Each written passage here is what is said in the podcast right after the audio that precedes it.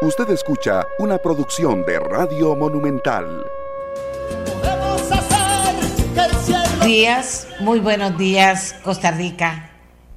¿Cómo amanecen todos y todas? Espero que súper bien. Empezamos eh, un nuevo programa de nuestra voz, la mía, la suya, la de todos y todas con el fin, como siempre les comento, de poder propiciar que usted tenga mayores elementos de juicio para opinar, para tomar decisiones, etcétera. Resulta que para abril tenemos una noticia importante. Si usted tiene deudas en colones, obviamente se va a preocupar por lo que le vamos a contar. Para contrarrestar la presión inflacionaria, el Banco Central aumenta tasa de política monetaria. Y usted dirá, ¿qué pasa con eso? Bueno, un aumento en la tasa de política monetaria de 50 puntos base rige a partir de este jueves tras un acuerdo de la Junta Directiva del Banco Central de Costa Rica en un intento por contener la presión al alza en el costo de la vida. Tras la medida acordada la noche del miércoles 26 de octubre, eh, la tasa de política monetaria se ubica en 9% anual, detalla un comunicado de prensa del Banco Central. La tasa política monetaria es la tasa de interés que cobra el Banco Central en sus operaciones a los participantes en el mercado integrado eh, de liquidez, la plataforma de negociación de operaciones de liquidez a 90 días en moneda nacional y extranjera. Un incremento ejerce una impresión alcista y esto es lo más importante, lo más serio, si usted tiene deudas en colones, un incremento de las tasas de política monetaria ejerce una presión alcista sobre las tasas de interés en los bancos del sistema bancario nacional. Esta es, sin duda alguna, una noticia que va a preocupar a muchas personas en el día de hoy. Estaremos analizándolas en algún momento de este programa, en la segunda parte de este programa. Pero en fin, amigas y amigos, es una noticia para empezar que preocupa. Así están las cosas, es una medida que está tomando el Banco Central. Por otra parte, aquí en Costa Rica el gobierno anuncia 32 procesos ante la Procuraduría para eliminar pensiones de lujo de exdiputados. El tema no es que la Procuraduría inicie procesos, el tema es lo que dura aquí cualquier proceso judicial. Ese es el tema. Por ver poco probable que la expresidenta Laura Chinchilla gane la elección, de la presidencia del Banco Interamericano de Desarrollo, el gobierno de Rodrigo Chávez anunció que desiste de la candidatura.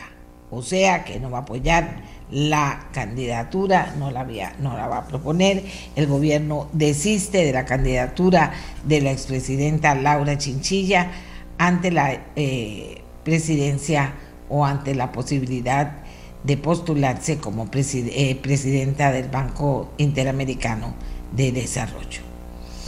Rastros de aceite dan pistas de posible punto de impacto de la aeronave que cayó en aguas costarricenses el pasado viernes en Limón, dijo el ministro de Seguridad Pública Jorge Torres. Este miércoles se desplazó personal de la Dirección de Obras Marítimo Portuarias del Ministerio de Obras Públicas y Transportes para realizar mediciones de la profundidad en ese punto, el cual se encuentra a unas 15 millas del aeropuerto de Limón. Tenemos un punto donde siempre está saliendo un poco de aceite y creemos que ahí está la aeronave, pero queremos saber qué profundidad hay y si hay capacidad de meter buzos, porque si es muy profundo no tendríamos capacidad de meter buzos, dijo Torres. La agenda del gobierno en sesiones extraordinarias está por definirse, pero arrastrará eurobonos, dijo la ministra de la Presidencia, Natalia Díaz. Fallo de Parque Viva parece una contorsión de la sala cuarta para favorecer a poderosos, dice Chávez ayer. El gobierno obedecerá al fallo de la Sala Constitucional sobre Parque Viva, dice el presidente. Dice también que ha visto la reacción de la opinión pública y le duele cómo la ciudadanía ha cuestionado la legitimidad del fallo. Es difícil de entender que se ponga en una balanza la salud de los vecinos de la Guásima, mientras que en otro lado se ponga el negocio privado de los permisos masivos, añadió el presidente Chávez. 32 de 78 eh, lesividades por pensiones de lujo de exdiputadas serán, exdiputados serán enviados a la Procuraduría eh, General, como les decíamos. Este proceso tiene como finalidad que la Procuraduría acuda a instancias judiciales a plantear que estas pensiones causan un daño al Estado, informó el Poder Ejecutivo. Y oigan ustedes, 100 inundaciones de Honda Tropical número 45, Quepos, Parrita y Golfito son los más afectados según la Comisión Nacional de Emergencias. También les informamos que la gasolina subirá hasta 5 colones para compensar la caída de ingreso de Recope por subsidio al diésel, dice la autoridad reguladora de los servicios públicos. En el mundo, Rusia bombardea Bakhmut y la OTAN dice que acusan a los demás de lo que ellos pretenden hacer. Al menos 28 muertos en un ciclón en Sitrang, en Bangladesh. En la Gran Bretaña sigue la expectativa sobre el nuevo primer ministro. Restricciones por COVID en China perturban la producción de la mayor fábrica de iPhone. Oiga, restricciones por COVID en China. El COVID volvió a aparecer. Rusia justifica, o la justicia rusa más bien, ratifica sentencia de nueve años contra el ah, basquetbolista norteamericano. Recuerdan, se eh, ratifica la sentencia de nueve años. Bien, ¿y qué tenemos para, para conversar con ustedes esta mañana? Vamos a tener un análisis puntual sobre la noticia que presentábamos en relación a la decisión del Banco Central. Vamos a ver, la basquetbolista es mujer, sí, correcto, correcto. Vamos a tener eh, en el programa eh, un análisis del Banco Central eh, sobre la decisión del Banco Central. Vamos a tener un análisis que les vamos a presentar a ustedes en, este programa. También vamos a hablar sobre el proyecto para transformar a Limas en Instituto de Desarrollo Humano e Inclusión Social. También vamos a hablar sobre la revisión técnica a cargo de DECRA, que empieza en Costa Rica, y tenemos la voz del adulto mayor. Hoy tenemos a Monseñor Ángel San Casimiro conversando con nosotros sobre adulto mayor. Vamos a hacer una pausa y cuando regresemos, para los que le interesa, eh, vamos a hablar sobre la, el proyecto para transformar a Limas en Instituto de Desarrollo Humano e Inclusión Social. Interesante, ¿verdad? Hagamos una pausa y ya regresamos, Costa Rica. Muchas gracias por estar con nosotros.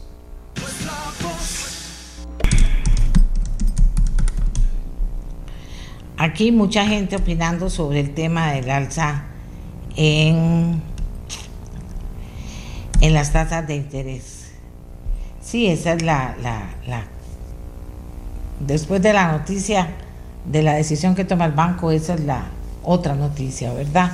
Va a haber alza en las tasas de interés para las personas que tienen préstamos en colones en los bancos del Estado. Así funciona. Así funciona Así usted se, pone, se puede comenzar a preocupar, pero nos han anunciado desde hace rato que la situación en este país es una situación difícil, es una situación difícil.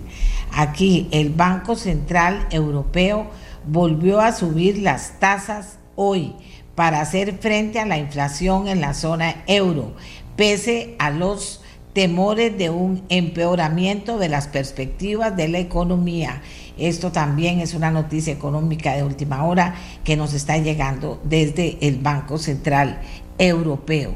Entonces, lo que les quiero decir es que el asunto es no solo aquí, que se está dando en otras partes del mundo. Pero ¿por qué hablo de aquí de la situación? Porque aquí tenemos una situación económica muy grave. Tenemos una deuda muy grande, que no es por este gobierno. Eh, tenemos una deuda muy grande que pagar.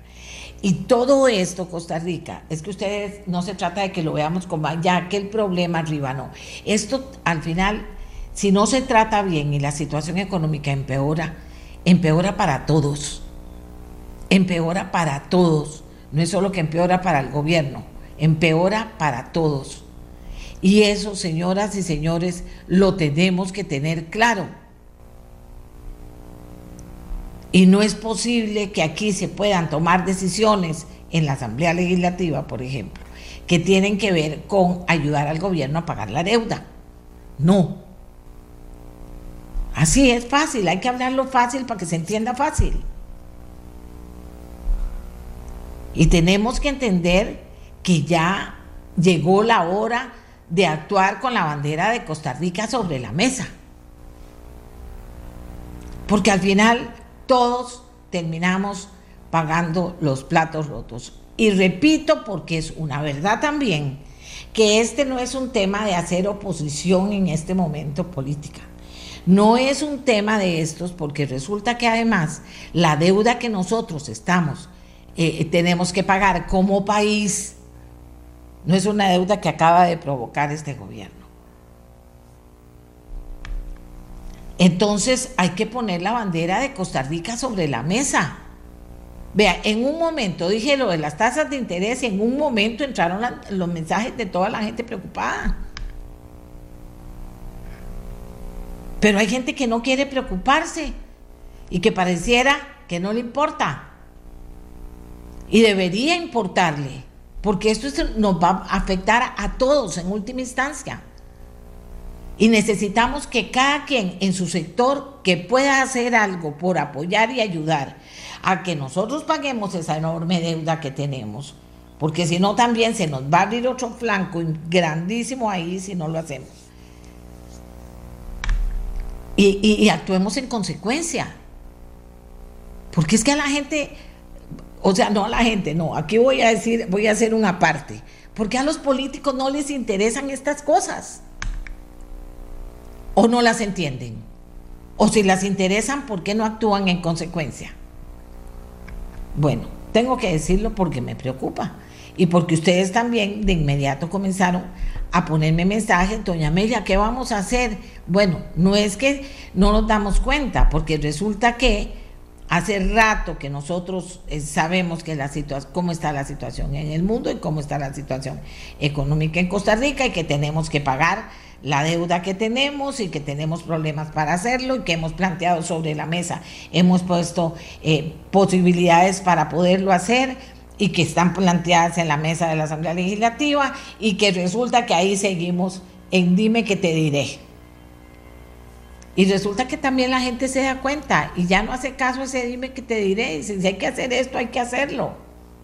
O, o, o, a los políticos, ¿sabe cómo hay que hablarles? Ah, ok, no, a ustedes no les parece, por tinga, minga, pringa, ahí está, no les parece, entonces dígame qué hago.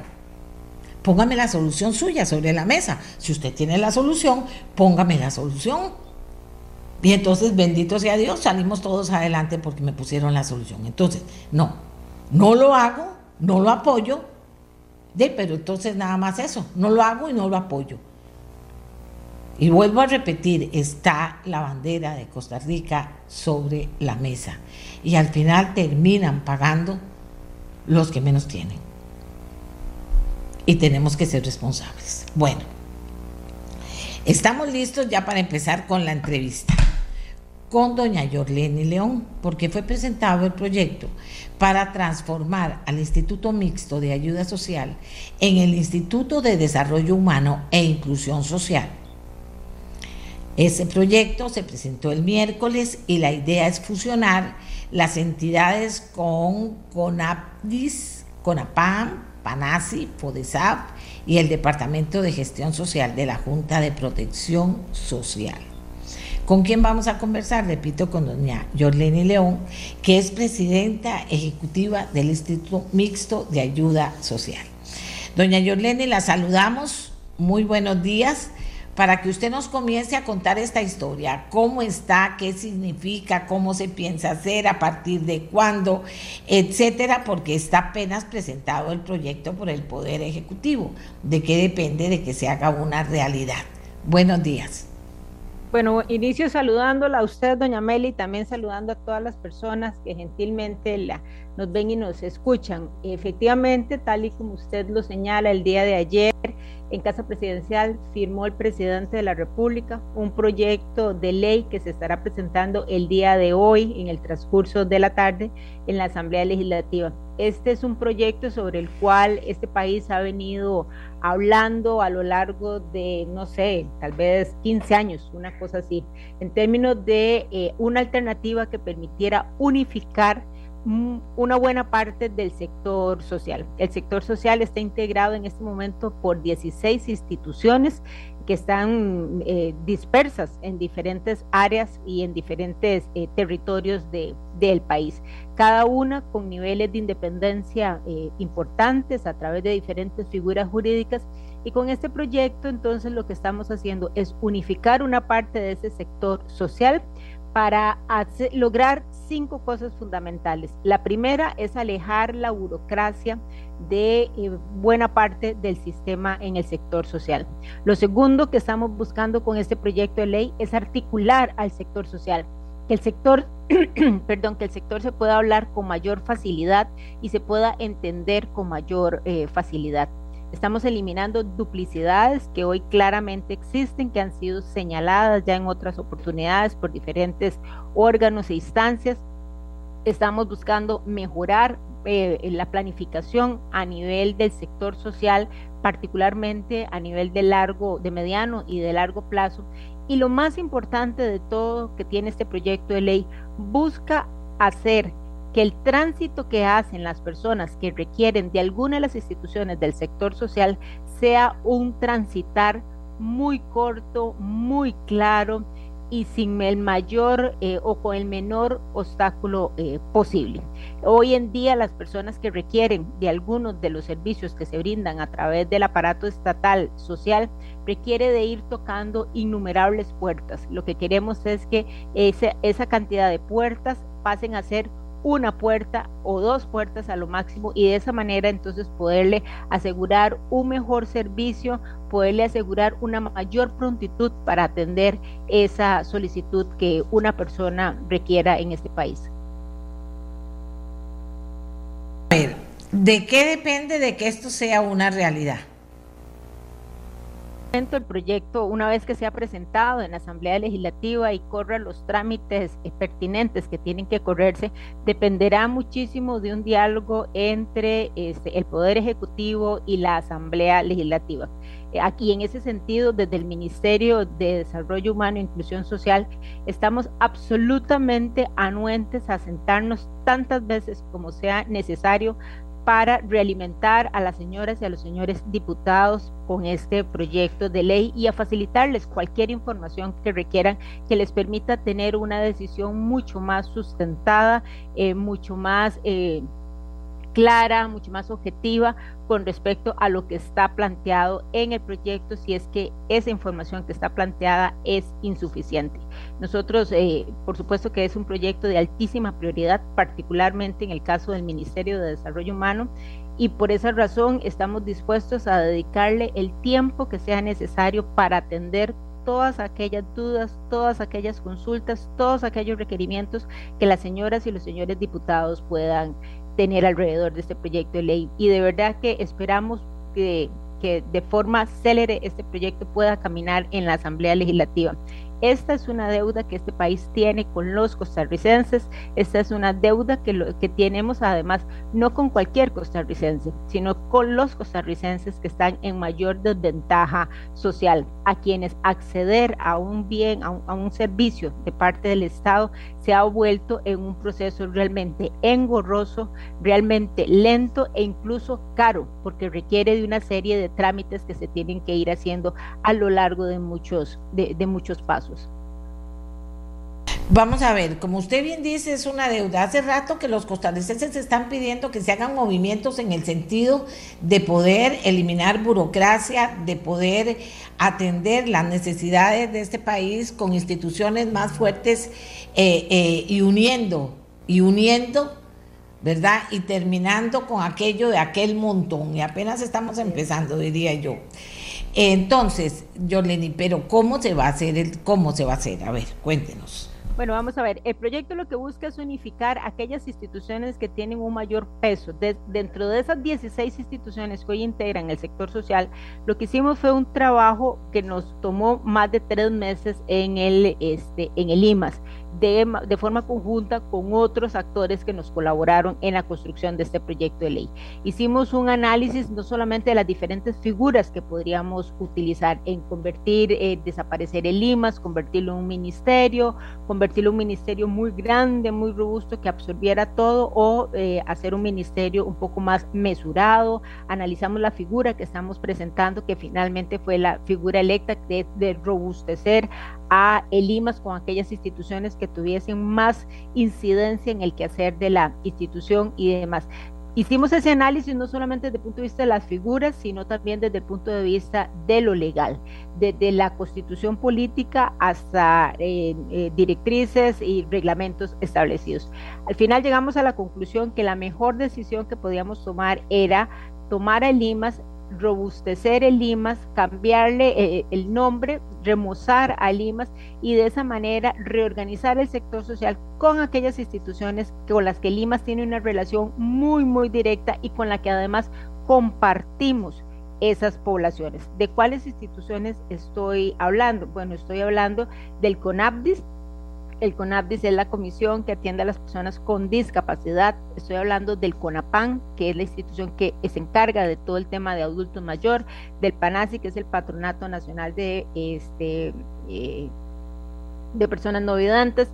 Estoy hablando de traernos los fondos de FODESAF, que es un fondo que está hoy ubicado en el Ministerio de Trabajo, pero que está claramente diseñado para atender todo lo que es la política social de nuestro país. Estamos hablando también de incorporar dentro de Limas todo el Departamento de Gestión Social y las unidades que conforman este, este Departamento de Gestión Social de la Junta de Protección Social. ¿Por qué elegimos esas cinco instituciones y no las 16? Bueno, porque con estas son las con las que el Limas tiene una mayor incidencia, un mayor trabajo y con las que en, reiteradamente hacemos duplicidad de atención. Adultos mayores los atiende CONAPAN, los atiende la Junta de Protección Social, los atendemos nosotros como, eh, como IMAS y así pasa con diferentes poblaciones de las que eh, son atendidas en, en, todo lo que es el marco de la seguridad social en este país, particularmente desde el ministerio o, desde, o desde el sector eh, social. Pero además estamos logrando con ello no solamente el incorporarlas, sino hacer un proceso de reestructuración que permita entonces tener muy claramente identificadas esas poblaciones, fortalecer más los contenidos eh, presupuestarios, evitar toda la duplicidad y, como le digo, facilitar ese proceso de parte de las personas que requieren esta institución. Eso es hoy un primer paso. Es muy probable, es muy probable que una vez que inicie, aprobada la ley e iniciado el proceso de transición, de incorporación de todas estas instituciones en el nuevo Instituto de Desarrollo Humano e Inclusión Social, porque así se, se llamará, así está consignado en la propuesta de ley que se, que se estará presentando el día de hoy, hay que hacer un análisis para, eh, para definir qué va a pasar con el resto de instituciones que integran el sector social. Están quedando aproximadamente nueve instituciones fuera de esta propuesta, siempre dentro del sector social, pero fuera de esta propuesta, y en su momento habrá que hacer eh, el análisis respectivo para definir, bueno, si se trae a el IMAS o si se dejan en el contexto como, están hoy y si se le puede o si es necesario hacer algunas reformas menores para mejorar la gobernanza y para mejorar la toma de decisiones y la planificación con respecto a cada una de estas instituciones que quedan fuera. A ver, ¿qué pasa? ¿Qué pasa? Bueno, con los presupuestos ya usted nos ha conversado algo, también que dicha que nos dice que esto no termina aquí, que quedan un montón por afuera todavía, que, que, se va a ir revisando, supongo que una vez que se acomoden estas de las que usted eh, nos está hablando. Pero ¿qué pasa con toda la gente de estas instituciones? ¿Va a ampliar la planilla de este nuevo instituto? ¿Va a disminuir? ¿Cómo se va a manejar esta parte? Sí, en el proceso que seguiría una vez aprobado el proyecto de ley, doña Amelia, es un proceso de reorganización. En el proyecto va establecido una cláusula que nos permite entonces hacer esto de manera transitoria. Y aquí yo quiero eh, dejarle claro a las personas que nos escuchan que no es la idea ni es el interés que una vez aprobado el proyecto de ley, al día siguiente todas estas instituciones tendrán que venirse para el IMAS y ahí empezar a ver cómo nos ordenamos. Estamos planteando en el proyecto de ley un proceso ordenado que nos permita, bueno, estamos diciendo que vamos a crear una comisión que se va a encargar entonces de hacer ese tránsito, ese proceso de reorganización.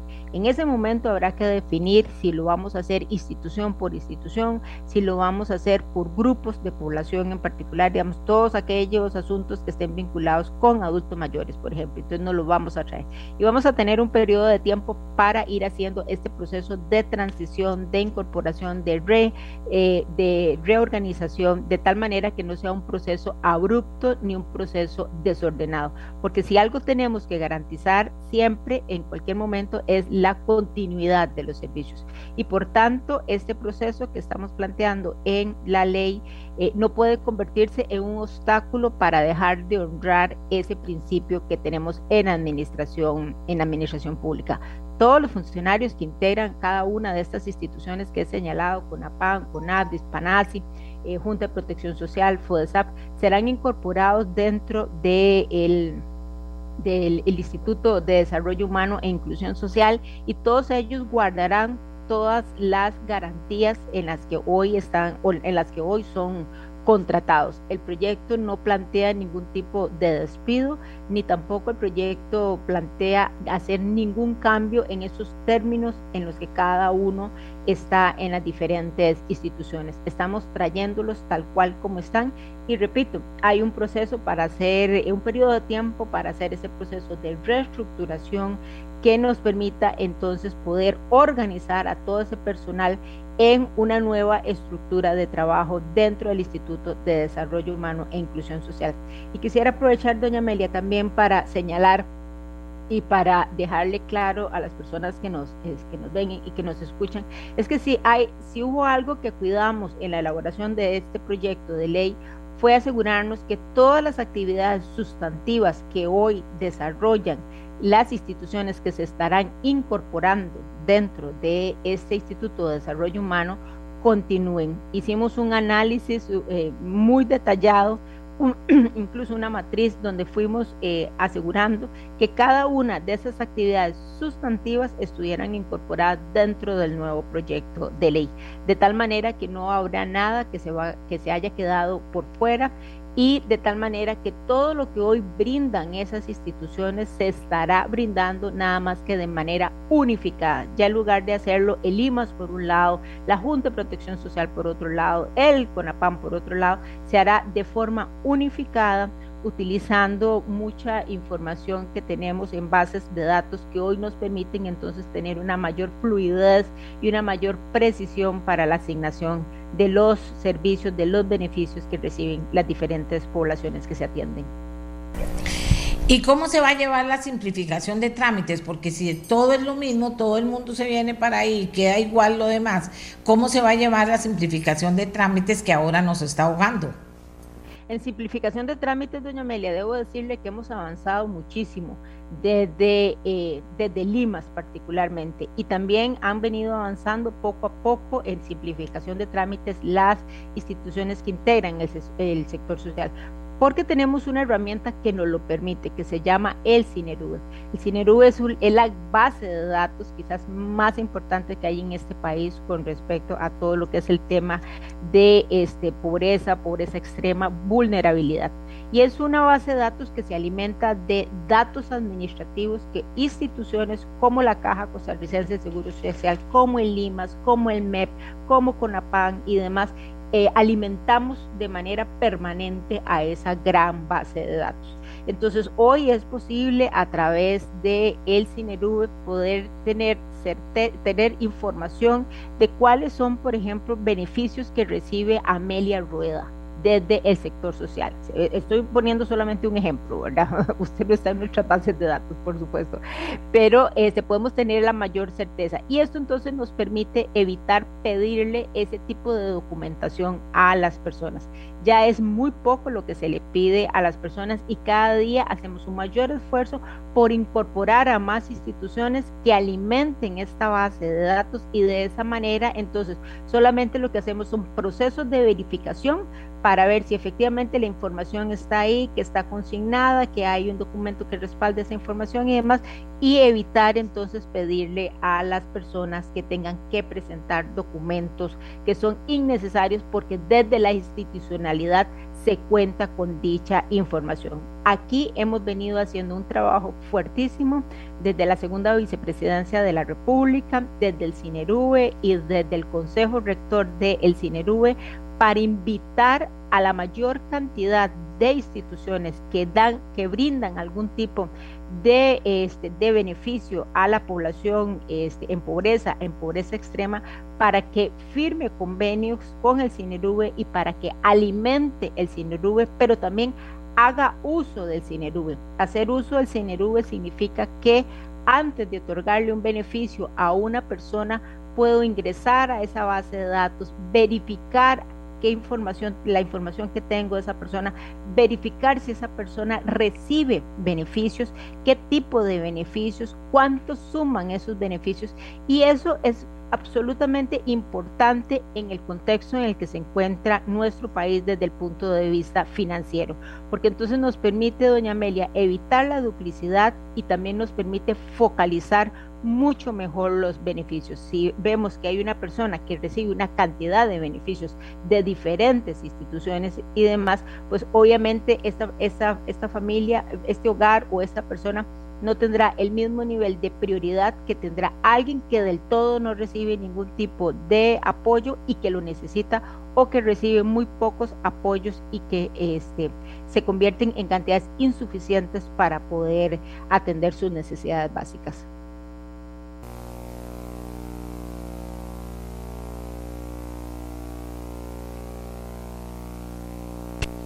Aquí la gente pregunta, entonces, ¿cuál es el beneficio de unir todas esas instituciones bajo el IMAS? ¿Cuál es el beneficio para los ticos si es unir nada más? Sí, vamos a ver, el beneficio este, de transformar y de integrar a todas estas instituciones dentro de Limas, yo podría señalarlas en la siguiente. En lugar de tener cinco juntas directivas, como hoy existen, vamos a tener una sola junta directiva. En lugar de que las personas tengan que ir a tocar cinco puertas diferentes, van a ir a tocar una única puerta en lugar de pasar por diferentes procesos de valoración o de este, establecimiento de requisitos para poderle asignar un beneficio, van a poder pasar a través de uno. En lugar de tener un montón de instancias que hoy existen en cada una de estas instituciones, vamos a poder tener solamente eh, una. En ese sentido es que están planteados los beneficios que pueda tener. Este es un proyecto muy pensado en las personas usuarias cómo facilitar ese tránsito de las personas que hoy requieren la ayuda del Estado para que sea un transitar absolutamente expedito. Yo llegué, hice una solicitud o el mismo sistema me identifica que yo requiero una necesidad y el mismo sistema me ayuda a resolver fácilmente esa necesidad que ese hogar, que esa familia, que esa persona, eh, que esa persona este, tiene.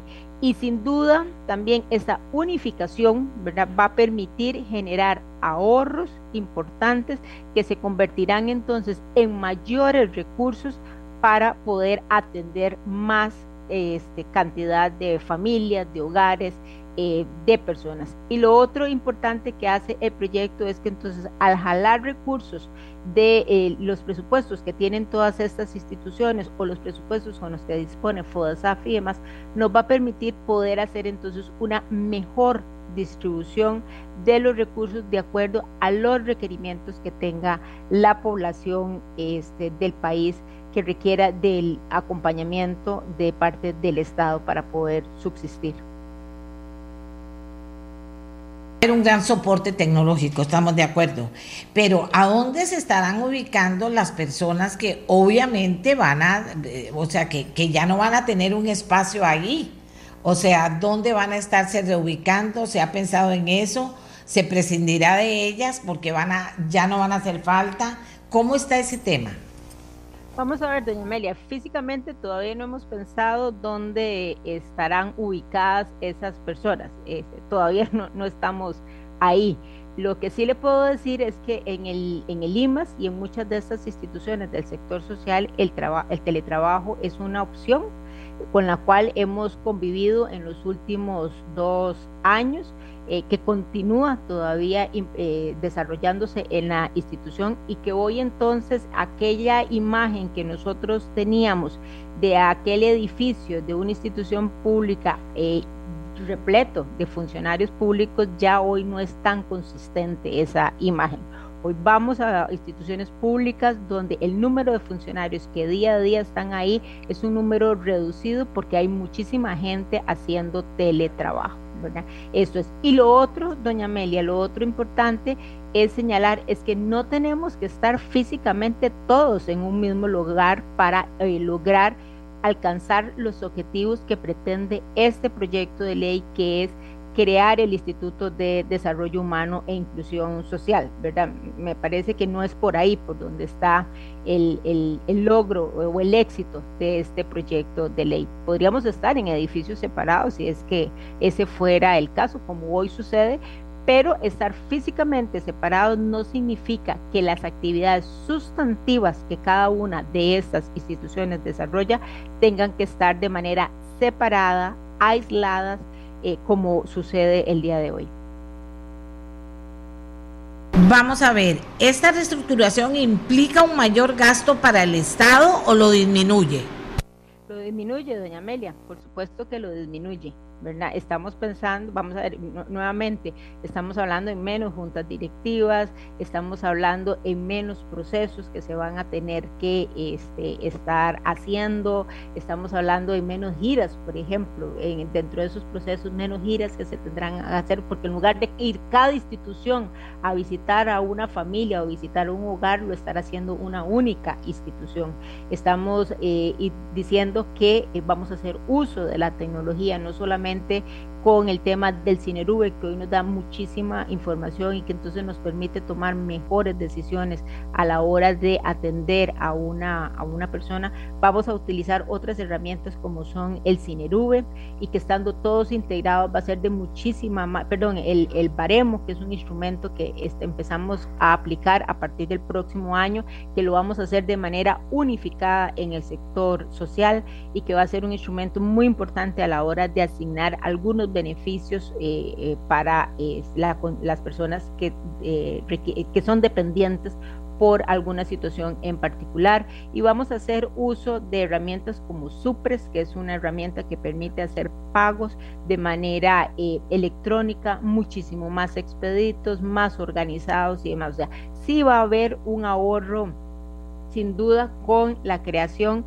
de este Instituto de Desarrollo Humano que contempla entonces la incorporación de estas cinco instituciones dentro de eh, dicho instituto.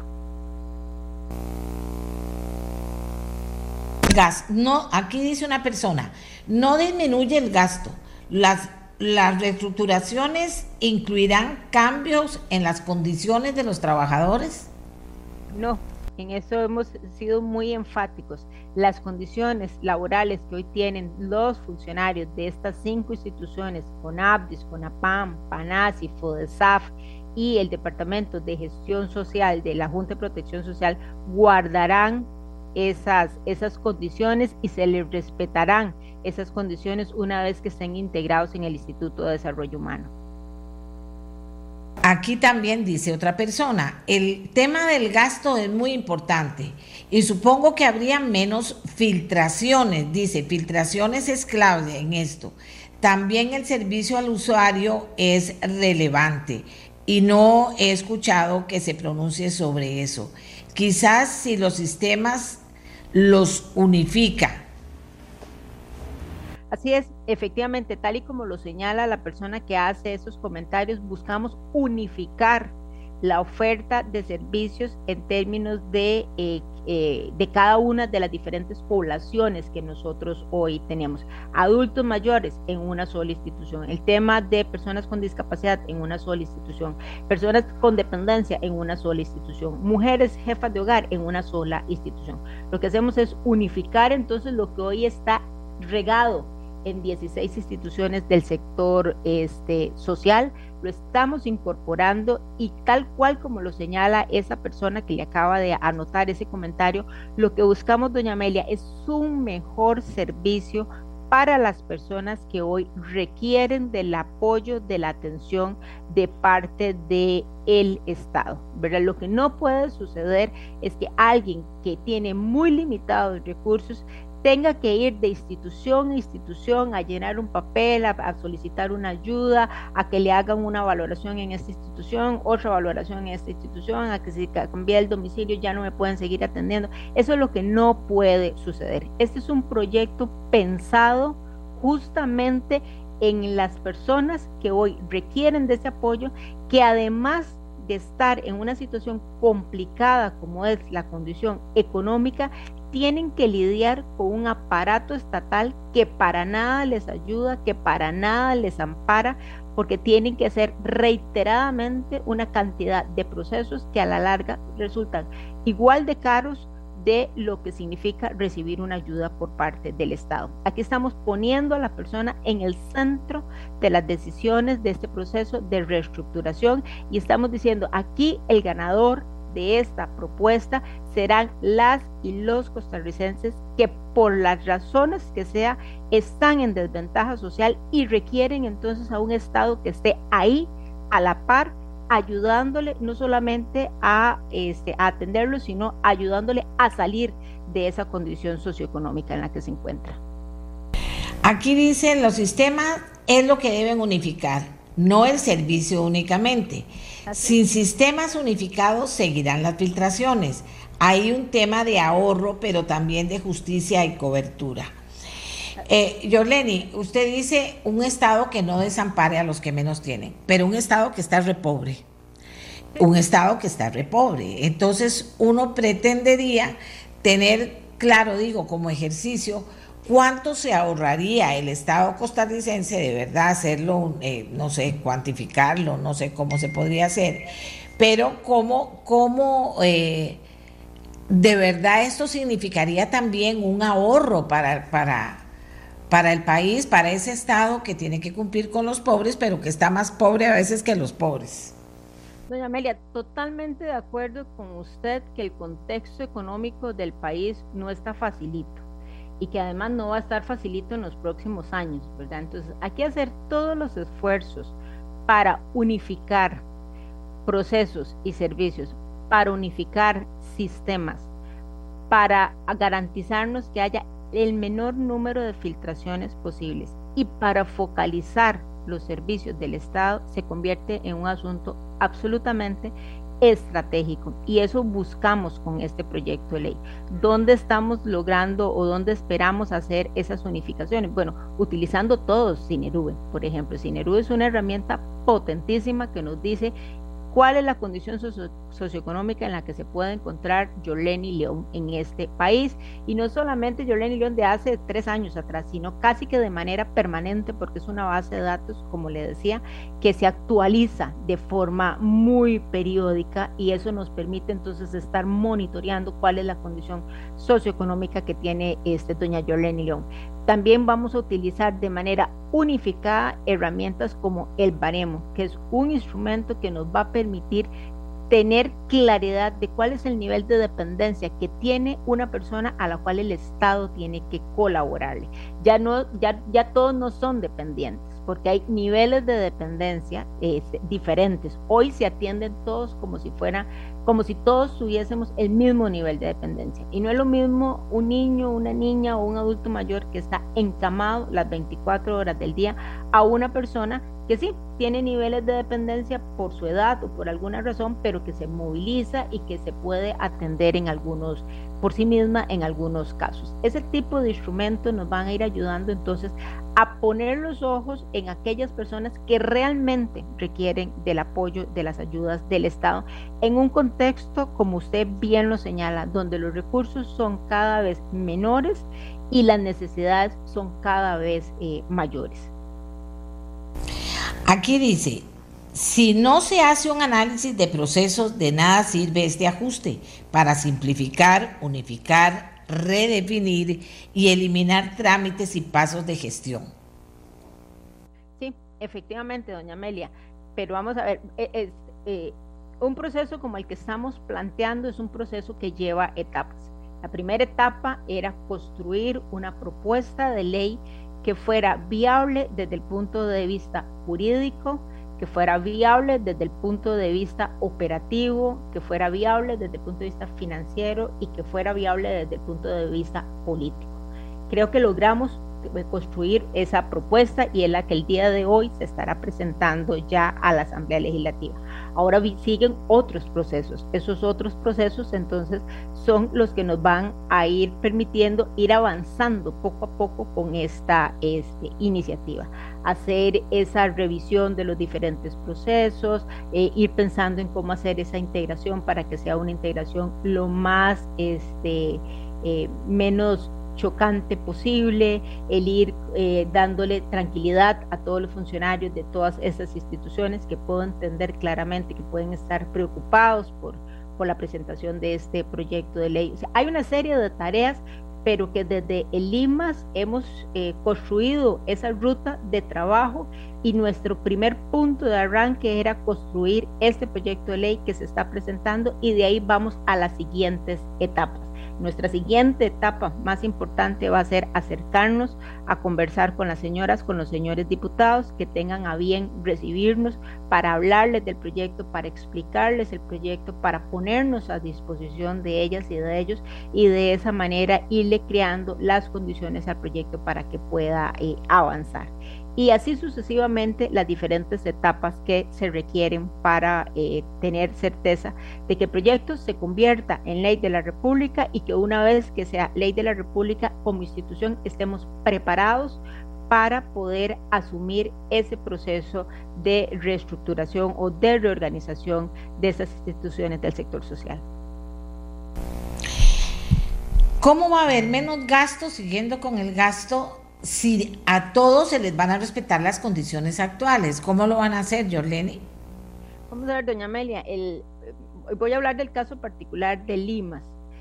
El Limas es una institución que tiene un presupuesto grande, que es insuficiente, pero es grande para atender la población. Nosotros en gasto administrativo tenemos una regla que se llama la regla 70-30, que es una regla que eh, dice que nosotros no podemos excedernos de un 30% de la totalidad del presupuesto en, en gastos administrativos. Y el 70% de ese presupuesto se va para todo lo que es atención a este, las diferentes necesidades.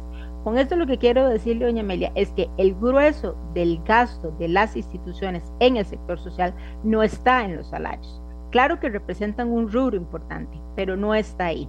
El grueso del presupuesto está en las asignaciones que se hacen a lo largo del año en los diferentes sectores o subsectores que se atienden.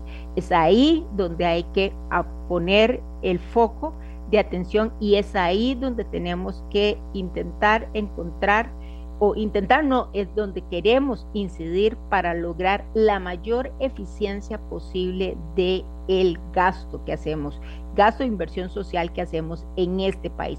Por supuesto, por supuesto que eso no significa que esta otra parte que es menor, este 30%, lo vamos a descuidar y entonces ahí va a poder entrar lo que tenga que entrar porque tenemos un techo en 30% y tenemos un espacio para gastar si ese fuera el escenario. No, no, tampoco se trata de eso.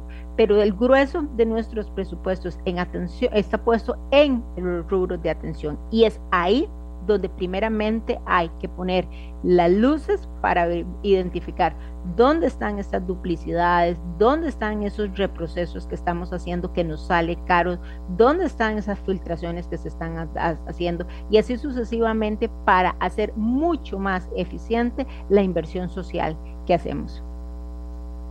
Bueno, hay mucha gente opinando. Voy a ir tratando de unir muchas de las opiniones en, en donde están las coincidencias. Primero se hace un análisis de procesos, dice esta persona, para saber cuáles son las duplicidades, los vacíos, los pasos innecesarios y todas aquellas cosas que se requieren pulir mediante la reforma legal. Claro, estoy de, me parece a mí que tiene mucho sentido, porque lo contrario es poner en la ley las ineficiencias actuales. Dice otra persona, Siempre la misma historia.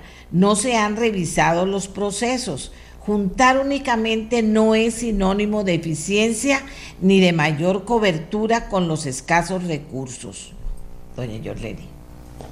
Vamos a ver, doña Amelia, quizás ese nivel de detalle que hoy nos están pidiendo las personas que le escriben, eh, quizás no tenemos ese nivel de detalle que nos están este, solicitando. Lo que sí le puedo decir es que claramente si tenemos identificados duplicidades que hoy hacemos. La Junta de Protección Social, y voy a usar estas instituciones como ejemplos nada más, pero por ejemplo, la Junta de Protección Social atiende a adultos mayores, ¿verdad? Eh, CONAPAN atiende a adultos mayores. El IMAS atiende a adultos mayores. En algunos casos, con ABDIS, si hay adultos mayores con discapacidad, atiende a esos adultos mayores. Esas son las duplicidades a las que nosotros nos referimos. Cuatro instituciones, y solamente estoy señalando estas, quizás existan otras más.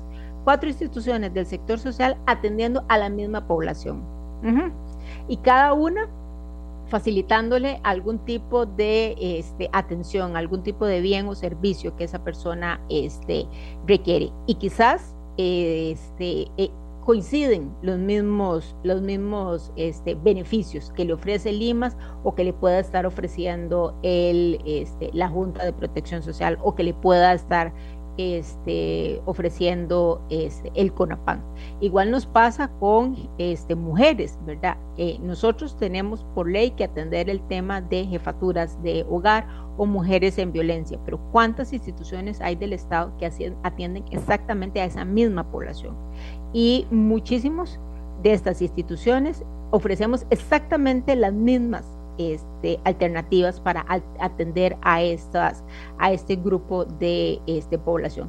Eso es un sinsentido en cualquier época, en abundancia de recursos y sin abundancia de recursos financieros, ¿verdad? Lo ideal es que esas poblaciones estén absolutamente cubiertas o muy cubiertas, pero para lograr esas coberturas, ampliar esas coberturas que hoy son muy necesarias de acuerdo a los datos que manejamos como sector social, ampliar esas coberturas requiere entonces asegurarnos que a una persona adulta mayor se le atienda desde una única ventanilla y desde esa única ventanilla se le ofrezcan los servicios que esa persona este, requiere para ser atendido, pero que no sean cuatro instituciones o cinco instituciones, porque ahí es donde están justamente una serie de gastos que se van diluyendo, que podrían perfectamente ahorrarse para eh, generar un mayor contenido presupuestario y poder atender a una mayor cantidad de personas y atenderles mejor de lo que hoy se les está atendiendo.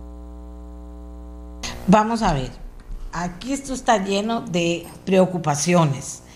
Muchas, muchas están dando vuelta al tema de que tienen que tener claros las duplicidades, los vacíos, los pasos innecesarios, todo lo que se requiere pulir mediante la reforma legal, porque como decía yo, de lo contrario es poner a la ley ¿verdad? Es poner en la ley las ineficiencias actuales. Eh, esto me parece que le preocupa mucho a la gente, eh, porque finalmente, Yolene, hablemos de Limas en su realidad.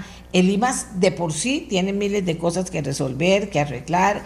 Ahí están los casos de que una sola persona puede estar recibiendo más de la cuenta, mientras que otra recibe lo mínimo y debería recibir más. Toda aquella cosa que es el IMAS. Ahora nos vienen a hablar de otras instituciones que realizan la misma labor que debería realizar el IMAS y lo, lo hacen independiente. Entonces, en este ministerio lo que la gente está tratando de concebirlo es como algo en que de verdad contemple todo y esté arreglado todo y esté acomodado todo porque ya se identificaron duplicidades, vacíos, pasos innecesarios y todo lo que hay que pulir mediante la reforma legal. Y a ratos pareciera que más bien es como unir otros pedazos que están por ahí haciendo lo mismo sin tocar nada y entonces me parece que eso es lo que más preocupa, sin que signifique que hay menos gastos, debería haber menos gastos, sin que signifique eh, algo mucho más concreto. Y yo no estoy hablando de despidos, de eso. La gente se puede reubicar en otra parte que haga falta, pero sí estoy hablando de un ministerio de verdad, de un ministerio de verdad, y no de poner un IMAS con muchos IMAS chiquititos alrededor. No sé si me explico. Sí, no, no, totalmente de acuerdo con usted, doña Amelia, pero vamos a ver, eh, eh, la propuesta, la apuesta que estamos haciendo desde el Ejecutivo y desde la Rectoría del sector social es justamente esto. Esto no se trata de unir este, partes que están hoy dispersas y nada más las vamos a unir y no pasa nada, no. Esa unificación pasa por la unificación de procesos, de atenciones, de poblaciones, de presupuestos para lograr mayor eficiencia. Es importante tener claro que un proyecto de ley es un marco de acción y que ese nivel de detalle en un proyecto de ley eh, lo normal es que no se incorpora, ¿verdad? porque en el camino podríamos encontrarnos alguna situación con la cual ya no este, se puede realizar tal cual como lo habíamos planteado en el proyecto de ley y entonces eso nos dificulta el poder avanzar.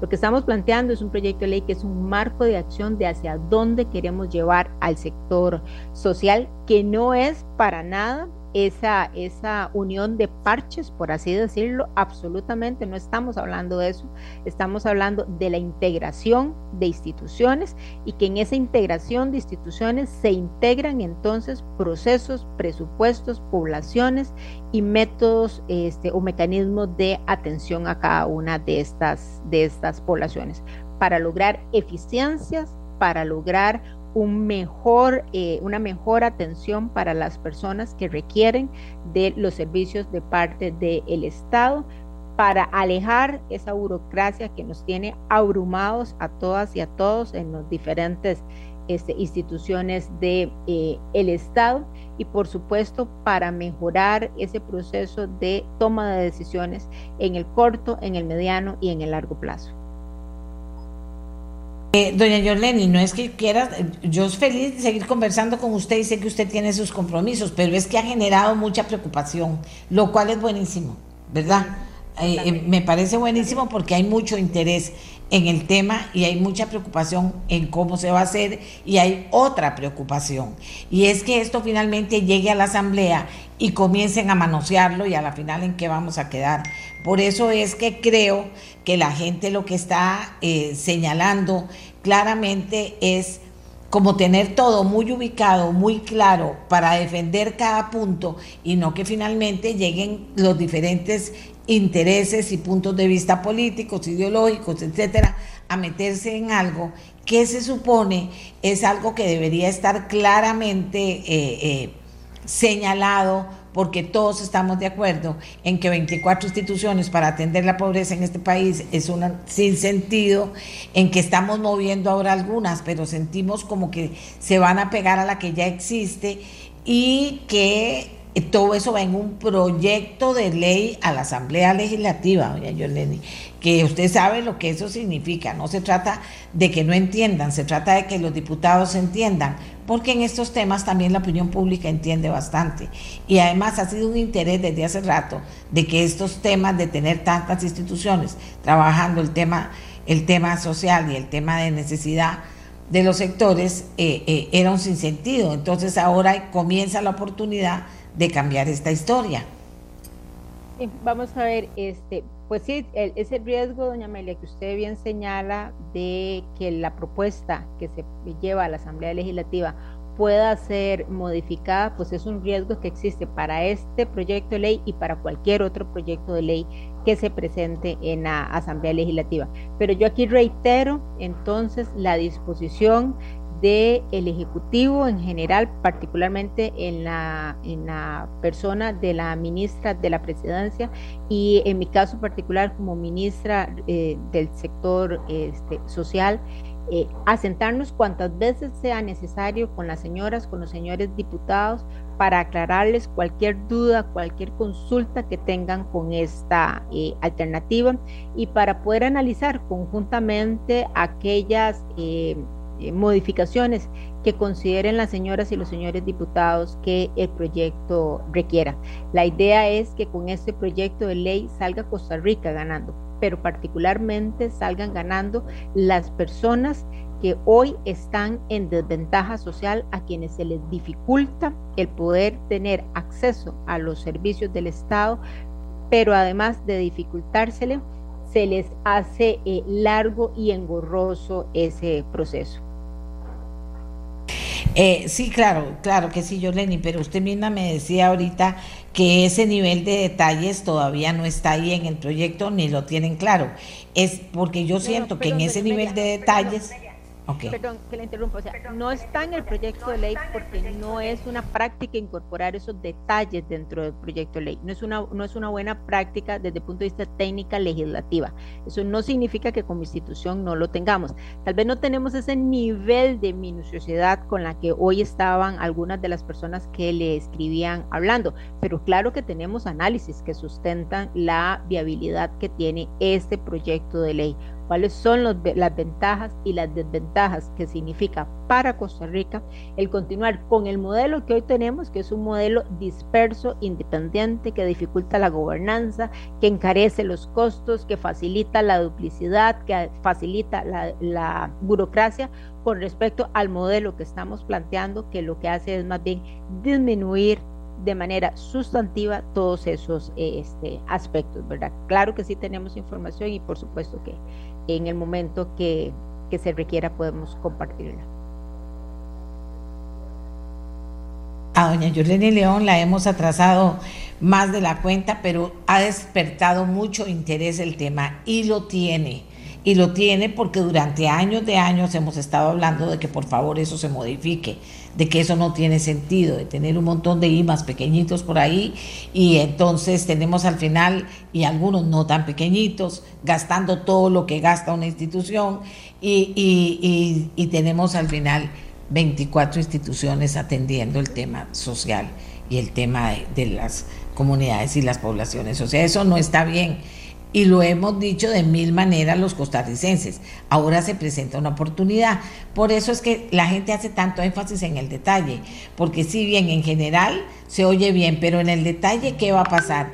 Y que cuesta entender, la verdad es que yo creo que cuesta entender, que, que, entonces lo que haga sea juntar a toda la gente otra vez para decir, aquí no se va a tocar a nadie, aquí no se va porque eso no podría ser así, digo yo, eso no podría ser así. Eso tendría que, que, haber un, replanteamiento de esas cosas, porque entonces, ¿para qué sirve la tecnología también? Entonces, ¿dónde se trasladaría esas personas a otros lugares que se necesiten? O sea, eso me parece que sería en lógica lo que correspondería también tener claro a la hora de, lo que doña Yoleni apunta bien, ir a sentarse con los diputados a explicarles las cosas. ¿Por qué? Porque si no hay, si no hay recorte de gastos, si todo va a ser lo mismo que hay ahora, solo que unido, pues entonces viene una preocupación más grande, porque sería más burocracia y extender más lo que ya tenemos, sino hacer el esfuerzo, ya que se va a hacer algo, de poder eh, hormarlo, para decirle como diría mi madre, para poder hormarlo, ¿verdad? Que esté claro y que entonces teníamos todo esto, pero ahora vamos a tener esto que no es lo mismo precisamente, que no es lo mismo. Y no solo no es lo mismo, sino que está mejorado, porque se habrá limpiado de muchas cosas que podrían no estar bien en este momento y que podrían ser más efectivas, eficientes y baratas en el otro momento. Pero yo le agradezco mucho a doña Yorleni, quiero decir que esto va a estar interesante en la asamblea que estuvo muy interesante hoy, todavía siguen las inquietudes de las personas, pero casi todas las inquietudes van en este en esto que he comentado con usted, doña Yorleni. Muchísimas gracias. Doña Amelia, muchas gracias a usted. Le agradezco muchísimo el que nos permitiera contarle a los costarricenses por dónde vamos con este tema de este el sector eh, social y este, hemos prestado atención a, las, a los comentarios que han hecho las personas para inmediatamente empezar a ver de qué forma podemos transmitirle esa información a los costarricenses de tal manera que puedan tener tranquilidad eh, con esta propuesta que esperamos pronto sea aprobada en la Asamblea Legislativa. Muchísimas gracias, muchísimas gracias a doña Yoleni León, ella es la presidenta ejecutiva del Instituto Mixto de Ayuda Social, que estamos hablando de su reestructuración. De eso es lo que estamos hablando.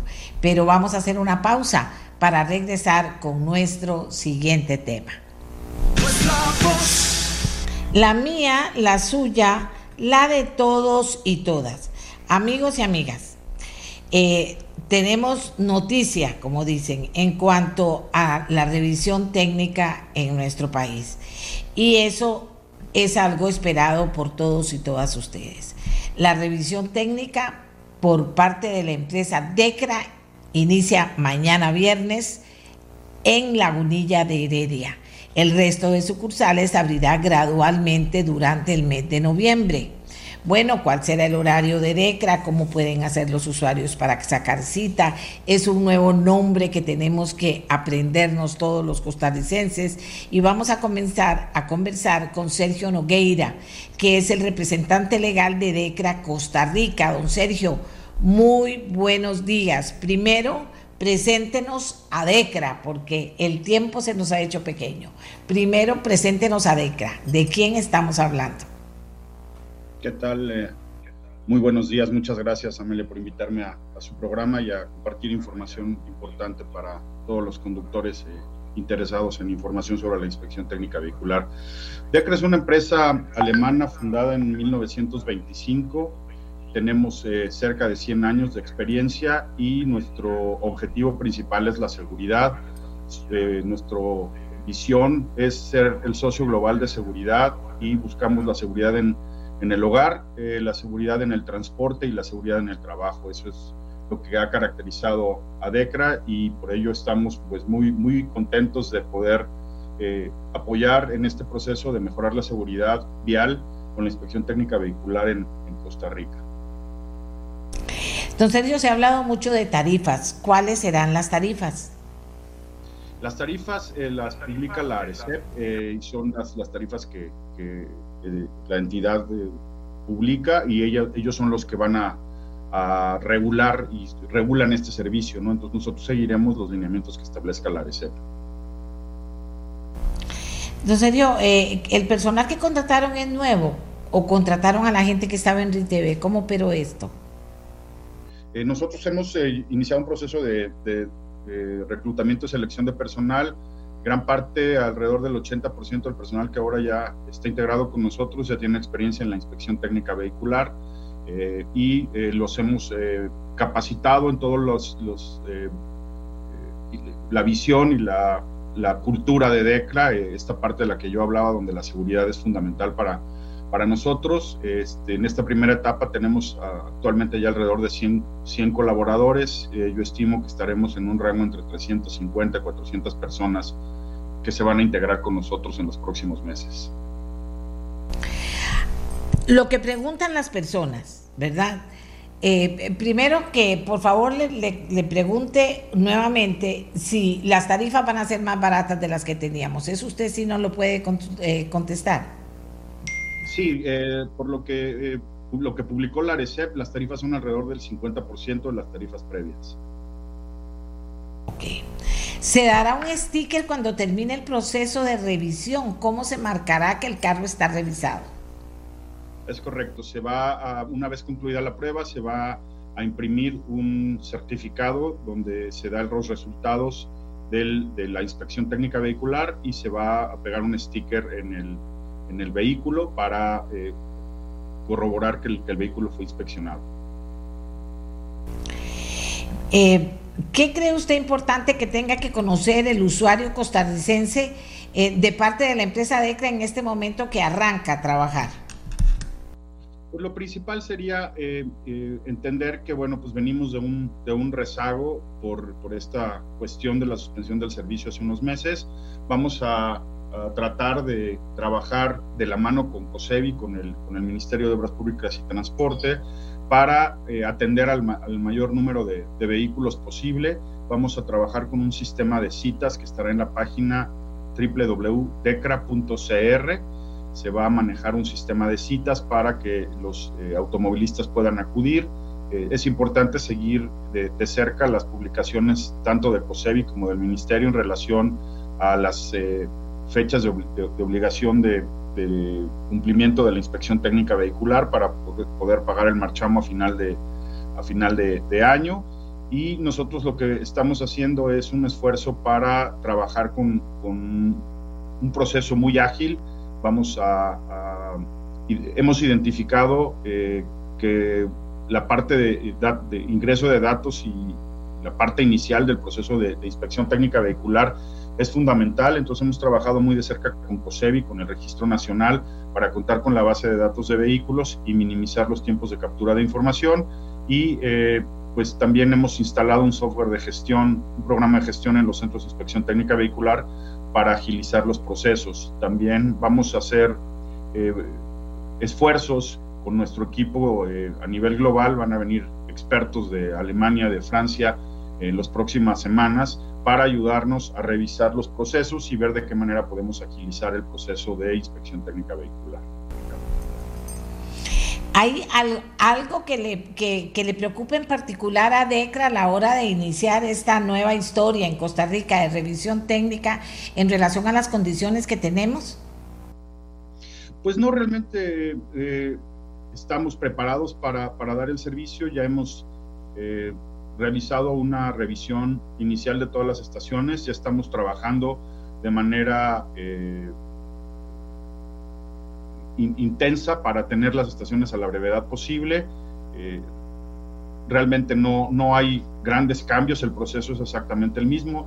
TECRA opera de acuerdo a las regulaciones locales, a lo que se, se marca por, la legislación local y seguiremos lo establecido por el Consejo de Seguridad Vial, por el Ministerio de, Obras Públicas y Transportes, y el proceso es prácticamente el mismo que ustedes ya conocían anteriormente. Muchísimas gracias a don Sergio Nogueira, representante legal de DECRA Costa Rica, por informarnos y por presentarnos a DECRA. Ya vieron ustedes, ya empiezan a trabajar. Van a empezar en Lagunilla y luego seguirá extendiéndose por el resto de las de los lugares dentro de los planes que tienen están pensando señor Nogueira para terminar dentro de los planes que tienen piensan ampliar las opciones de revisión técnica existentes ahora eh, eh, de acuerdo a lo que eh, hemos evaluado junto con el Consejo de Seguridad Vial, el número de estaciones con los que contamos actualmente es suficiente para atender la demanda. Esperamos realizar alrededor de 2 millones de inspecciones técnicas vehiculares al año y con la capacidad instalada, las estaciones que tenemos actualmente, la capacidad instalada es suficiente para llevar a cabo estas inspecciones. Dice que en línea todavía, esto me están escribiendo, en línea todavía no se puede sacar para el 28. Eh, eh, ¿Cuándo lo van a habilitar para poder usarlo y sacar la cita en línea? La página de internet estará disponible a partir del día de mañana a las 10 eh, de la mañana. A las 10 de la mañana. Excelente. El señor Nogueira representante legal de DEGRA Costa Rica, ha conversado con nosotros. Muchísimas gracias por su atención, señor Nogueira, y por la de nuestros amigos y amigas que por supuesto de inmediato se preocuparon e interesaron en el tema. Pero ahora nos vamos a otro tema. Como les decía al inicio del programa, como les decía al inicio del programa, para contrarrestar la presión inflacionaria, el Banco Central aumenta la tasa de política monetaria. ¿Qué significa esto exactamente? Decíamos que un, que un incremento en la tasa eh, de política monetaria es una presión alcista sobre las tasas de interés en el sistema bancario nacional. Pero ¿qué nos dice José Rafael Brenes, economista, y que nos va a ayudar a entender mejor esta importante noticia? Don José Rafael, gracias por estar con nosotros. Adelante. Muy buenos días, doña Amelia, y buenos días a todas aquellas que nos acompañan en esta mañana. Este tema lo hemos, le hemos venido dando seguimiento desde, hemos visto como el Banco Central utilizando su principal instrumento de, política, que es este, la tasa de interés de muy corto plazo, ha tomado acciones para atemperar eh, las presiones inflacionarias que hemos estado viviendo. Eh, tal vez eh, de un contexto digamos negativo en el sentido de que seguimos viendo incrementos en las de interés que se han trasladando paulatinamente a, este, a las tasas de, de, que pagamos nuestros en el vehículo o en de vivienda la, la, el tema que rescatar es que el incremento es menor a los que hemos venido dando. A diferencia del un incremento, este es solo es que está comenzando a ver que las expectativas de inflación de las personas eh, José Rafael, tenemos un, un, problema con la internet. Se está cortando demasiado. Lo están llamando por teléfono, a ver si lo conectamos de inmediato por teléfono, por favor, porque tenemos problemas con la internet. A ver, que me avise Miguel si ya está listo.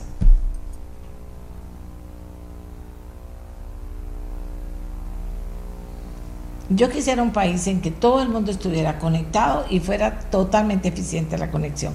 Ahorita alguien me dice muy alotico, doña Amelia, pero eso no ocurre en el mundo, pero eso es lo que yo quisiera y me encantaría.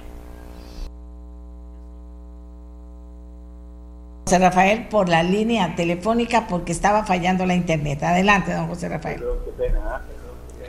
No se preocupe la otra organizar el sitio trabajar. Bueno, le decía, voy, voy a volver Tal vez dentro del contexto de, que todavía existen presiones inflacionarias que el Banco Central está atendiendo, y vamos a, voy a devolver, por no este, sea, el Banco Central que todavía los precios van a seguir aumentando. Lo que ha hecho hasta el momento no es suficiente para eh, hacer que la presión sobre eh, la demanda de lo que, lo que consumimos, sean bienes o servicios, este, se haya eh, desinflado lo suficiente como para que los precios de todos estos productos empiecen a bajar. ¿Qué hace? Sigue apretando las puertas. ¿Cómo? Aumentando todavía más la tasa de interés. ¿Cuál es la tasa de interés que el Banco Central aumenta? El Banco Central tiene eso que lo que se llama la tasa de política monetaria, que es la tasa a la cual el Banco Central presta este, presta recursos para eh, los bancos y además tiene otra tasa, que es la de depósitos de overnight, que está a 6.75 y con esas dos tasas fija lo que se llama un corredor de tasas de interés y el efecto que y el precio que el Banco Central le pone a ese dinero de un día, los bancos lo toman como referencia para ponerle el precio a, a, los, a los préstamos que a nosotros nos dan. Entonces, eh, repasando un poquito lo que hemos visto en otros programas, al, al encarecer el crédito para consumo, para vehículos, para, para hipotecas, la gente disminuye este, su capacidad de compra le quita entonces presión a esta demanda ya que tenemos y los precios bajan. Esa es la lógica, ¿verdad? ¿Qué es lo que nos está diciendo con este aumento de tasa de interés? Que todavía el incremento que ha venido haciendo no es suficiente. Que seguir apretando las tuercas. El abogado Soldero, como decía este, eh, eh, mi abuelo, y eh, lo positivo es que el incremento que está haciendo en esta oportunidad es menor a los anteriores. ¿Por qué no aumentó este, otro uno o punto como ha sido eh, los aumentos pasados? Porque ya hay señales de que si bien es cierto, todavía la inflación está lejos del 3%, que es la meta que el banco se puesto, ya no es del 10%. En la última encuesta que hace el Banco Central, que es un instrumento que utiliza para tener una, una sensación de por dónde anda lo que la gente piensa que va a ser la inflación, está dio 7,9%. Entonces, está empezando a tener efecto este incremento en las tasas que se va venido. Eh, y eh, si se quiere, ya, ya tocamos un techo. Y dentro de todo este eh, panorama no sigue siendo alentador, es una noticia que quiere, que se puede destacar como ¿Cuál es el gran reto que tenemos acá? Lo estamos viendo en Estados Unidos. Este, eh, de que, eh, volviendo otra vez a, los dichos, ni tan, ni tan cerca que estemos santo, ni tan largo que no alumbre, ¿verdad? Tiene que estar la candela. Y este es el gran reto que tiene el Banco Central. Si aprieta mucho este, para bajar la inflación, puede causar una recesión, que es lo que va, está ocurriendo en Estados Unidos. Y si no aprieta lo suficiente, entonces la inflación permanece por encima de la meta del 3% por mucho más tiempo en el Otro tema importante este, que, destacar es que en este comunicado el Banco Central hace un esfuerzo muy amplio y puntual para recordarle a la gente porque es muy importante este, su objetivo de tener una inflación baja todos los efectos que inflaciones altas causan sobre el bienestar de, este, de los ciudadanos eh, por el efecto que tiene en términos de eh, que deteriora su poder de compra y afecta siempre a aquellas personas que tienen menos capacidad de protegerse de la inflación. O sea, si tiene un depósito a plazo que eh, la tasa de interés es variable, cuando el Banco Central sube la, las tasas, lo que gana su depósito también, también sube. Pero si usted, es una persona salariada que ajusta el salario una vez al año y se ajusta dos meses después de que vea la inflación, se perdió poder de compra por todo eso. es un efecto. El otro efecto que tiene es que dificulta muchísimo este, para los emprendedores y empresarios tomar decisiones de inversión, porque no saben a qué precio van a poder vender, cuál va a ser el costo de sus insumos y cuál va a ser el costo de su crédito. Entonces la gente deja de hacer cosas.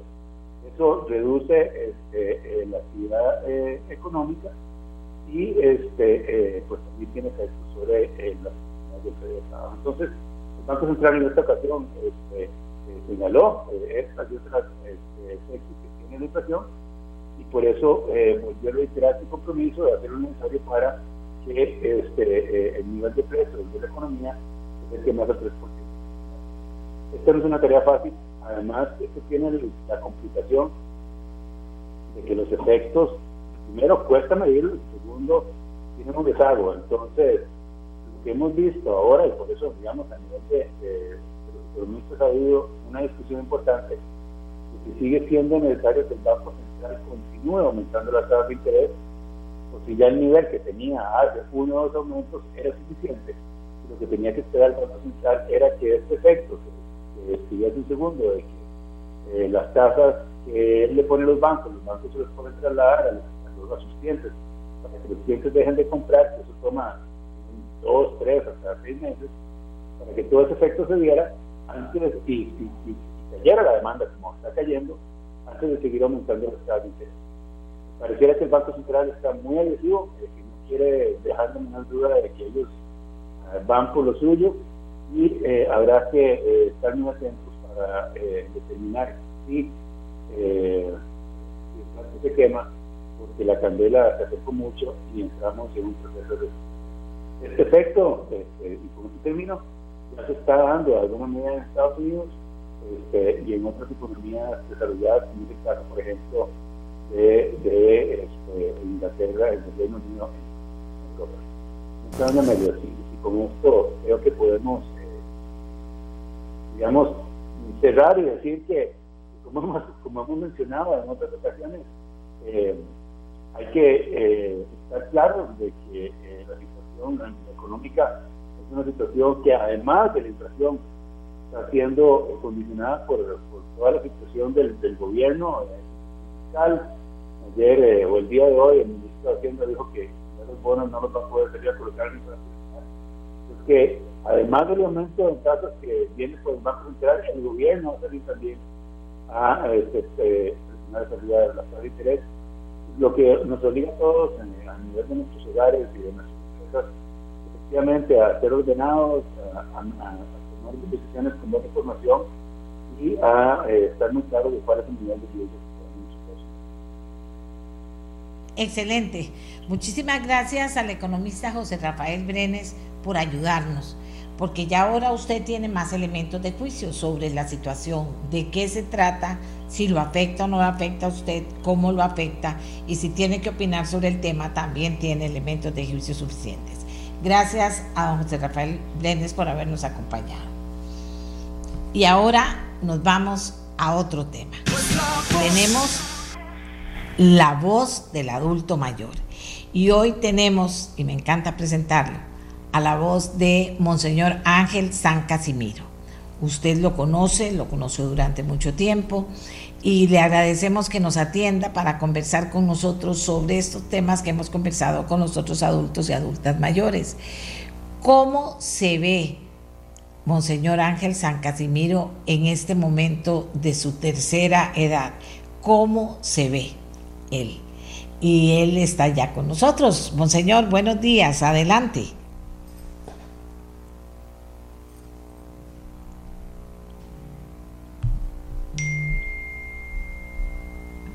Aló, Monseñor.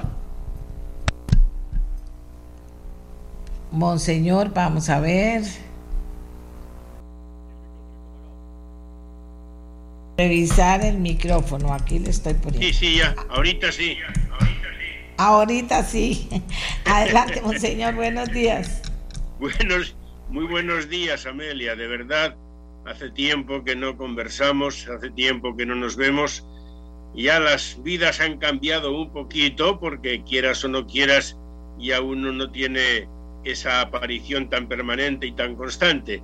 Pero eh, de entrada tengo que decir de que me encuentro muy a gusto, muy feliz, muy contento viviendo esta etapa tan importante en la vida de uno. Y por eso, sabiendo, como todos se figuran, que yo ya sabía el tema que nos iba que, que nos iba que me iba que me ibas a preguntar, pues no sé, he querido mm, como como como escribir un poquito nada más eh, sobre dos aspectos que para mí son importantes y que nos puede servir no solamente a los sacerdotes que ya nos retiramos, sino a toda la persona que llega a un momento en su edad y que quiera o no quiera, es necesario que efectivamente se haga a un ladito para darle otro rumbo importantísimo también a su vida. Y yo he querido, a forma de, de, de, de exordio, es el decir que mm, el servicio de saber retirarse a tiempo de lo que estás haciendo. Ya saben amigos y amigas que el Santo Padre, el Papa Francisco, cuando uno llega a la edad de 75 años, tiene que presentar ante él su renuncia a la administración de la diócesis que se le ha confiado.